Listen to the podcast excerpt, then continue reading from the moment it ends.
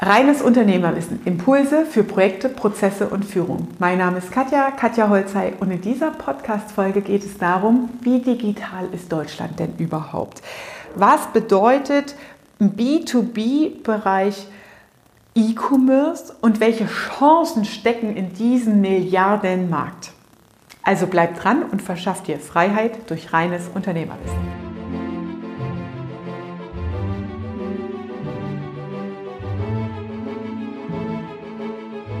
In Teil 1 sprechen wir darüber, wie digital ist Deutschland denn überhaupt. Wir gehen konkret in die Business B2B Beispiele rein, wo denn überhaupt diese riesen Lücke ist und was davon wichtig ist für dich zu reflektieren, um dein Geschäftsmodell zukunftsfähig aufzusetzen. Und in Teil 2 dieses Videos gehen wir darauf ein, wie geil ist es eigentlich gerade, Unternehmer zu sein, weil wir so viel aktiv mitgestalten können wie nie zuvor. Nur dazu muss man natürlich erstmal die Veränderungen, die um uns herum gerade entstehen oder ja, laufen als Unternehmen, ja, nachvollziehen können und für dich transportieren können. Also, wir steigen ein und legen direkt los mit Teil 1. Wir sind ja gerade mit unserer eigenen Wohnung umgezogen und beim Umziehen ist es so, da zumindest bei mir, da räumt man halt aus, da mistet man aus, guckt tausend Sachen durch, damit halt nicht so viel mitzieht in den neuen Lebensabschnitt. Und da habe ich das in die Hand bekommen. Das ist grafisch, optisch fand ich ganz, das ganz nice damals. Und zwar war das 2010 ein Artikel über Hausparty und wie bespaßt du da so deine Gäste und so weiter. Und das, ich erinnere mich, das war mein 30. Geburtstag. Und da steht unter anderem neben ganzen Tipps und was man da so an Food machen kann, brennen Sie eine Party-CD und erstellen Sie eine Playlist für jede Phase der Party, schnelle Stücke für den Höhepunkt und ruhige Punkte für das Ende. Brenne eine Party-CD und schenke sie deinen Gästen. So, wir schreiben das Jahr 2021. Wenn du das heute lesen würdest und sagst so, ja, super Party-Tipp, jeder lacht sich doch krumm und scheckig und sagt, was ist denn das für ein Scheiß? Ja, in der Privatwelt hat sich so viel weiterentwickelt in den nächsten zehn Jahren, aber in der Businesswelt prüft dein Geschäftsmodell, stehst du mit Sicherheit noch mit über 80 Prozent deines Geschäftsfeldes auf dem gleichen Stand wie vor zehn Jahren. Und darum geht es in diesem Video. Was hat das mit meinem Business zu tun und wie packe ich mein, die Veränderung meines Geschäftsmodells an?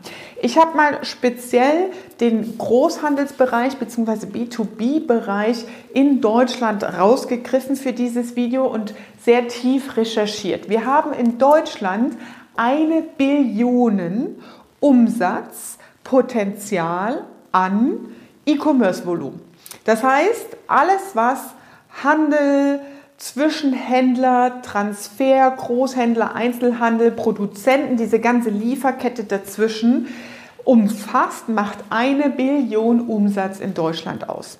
Wenn man jetzt rechnen würde, dass dieses Umsatzvolumen online geht, in Online-Shops, E-Commerce-Lösungen, dann macht es ein 20-faches des bisherigen Umsatzes aus dem Consumer Good Bereich aus.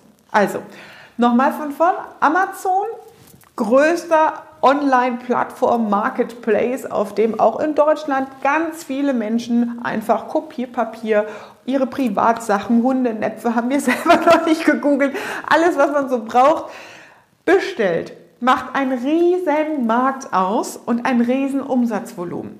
Und wenn Amazon jetzt sagt, oh, wir gehen jetzt mal in die Businesswelt rein, also Baustoffe, Hilfsstoffe, Betriebsstoffe, also alles, was man im produzierenden Bereich, im B2B-Bereich benötigen würde, online abzubilden, macht das 20 mal mehr Umsatz aus, als es bisher schon im Umsatzvolumen im E-Commerce läuft.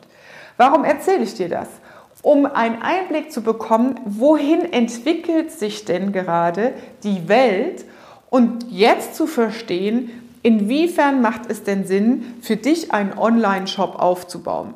Denn die Veränderungen um nachhaltig ein digitales Geschäftsmodell zu haben oder zu entwickeln, sind viel tiefgreifender, statt auf der ersten Oberfläche deiner Webseite einen kleinen Online-Shop anzubinden. Wir haben in Deutschland 5500 Unternehmen, die im E-Commerce tätig sind. Das sind, ist ein marginaler Anteil an Unternehmen, die 35 Milliarden Umsatz machen bisher. Also 5500 Unternehmen sind online mit direkten Lieferketten zu ihren Kooperationsunternehmen. Also wir reden nur von B2B. In Summe, im Verhältnis dem gegenüber stehen allerdings 245.000 Produzenten, also Herstellerbetriebe. Herstellerbetriebe, die Artikel herstellen im Kunststoffbereich, im ja, Metallbereich, in der Metallbearbeitung, Weiterverarbeitung, Komponententeile, alles Produzenten. 245.000 in Deutschland. Plus darüber kommen nochmal 155.000 Großhändler in Deutschland. Das heißt, wir haben 5500 Unternehmen im Allgemeinen, nicht nach Segmenten sortiert, die dem gegenüberstehen. Und zwar haben wir hier 400.000 Unternehmen, die nicht online sind. Die Differenz misst man als Online Penetration Rate, also wie viele dieser Unternehmen sind denn bereits online angebunden? 1,3 Prozent. Das ist ein mini minimaler Anteil.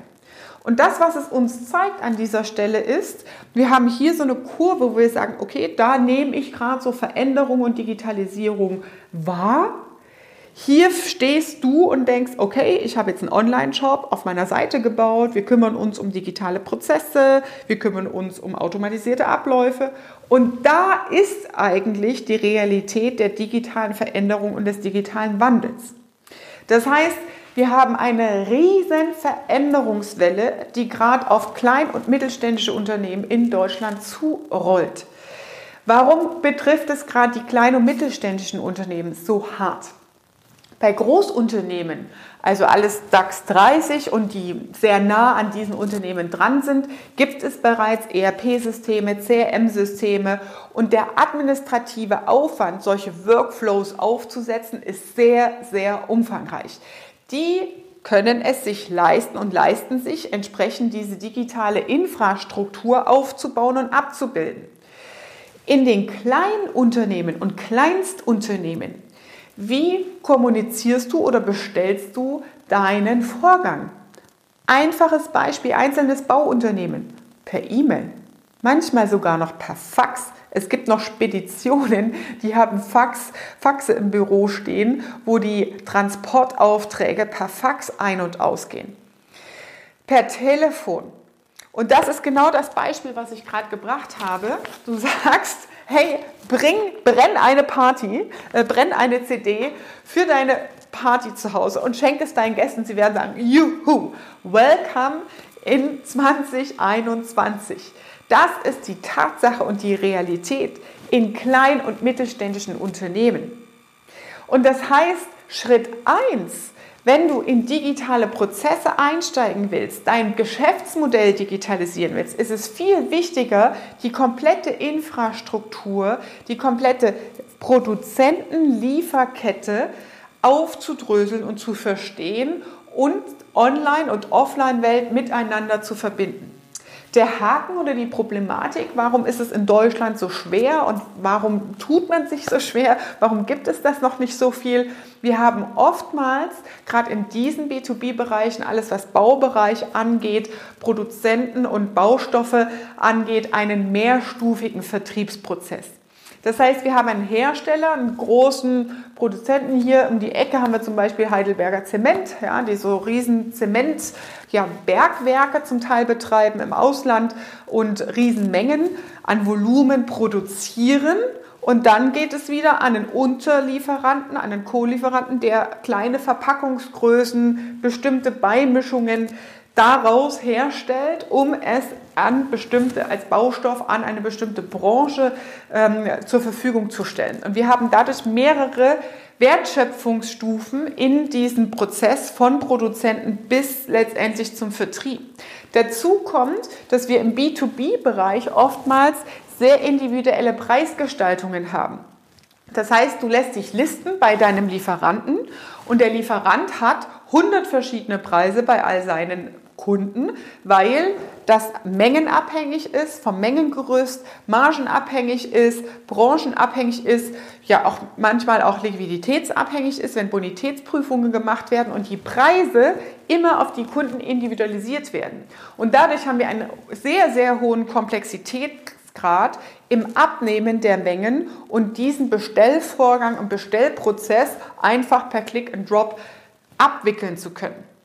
Jetzt schauen wir aber mal rein. 2018 hat Amazon Amazon Business entwickelt.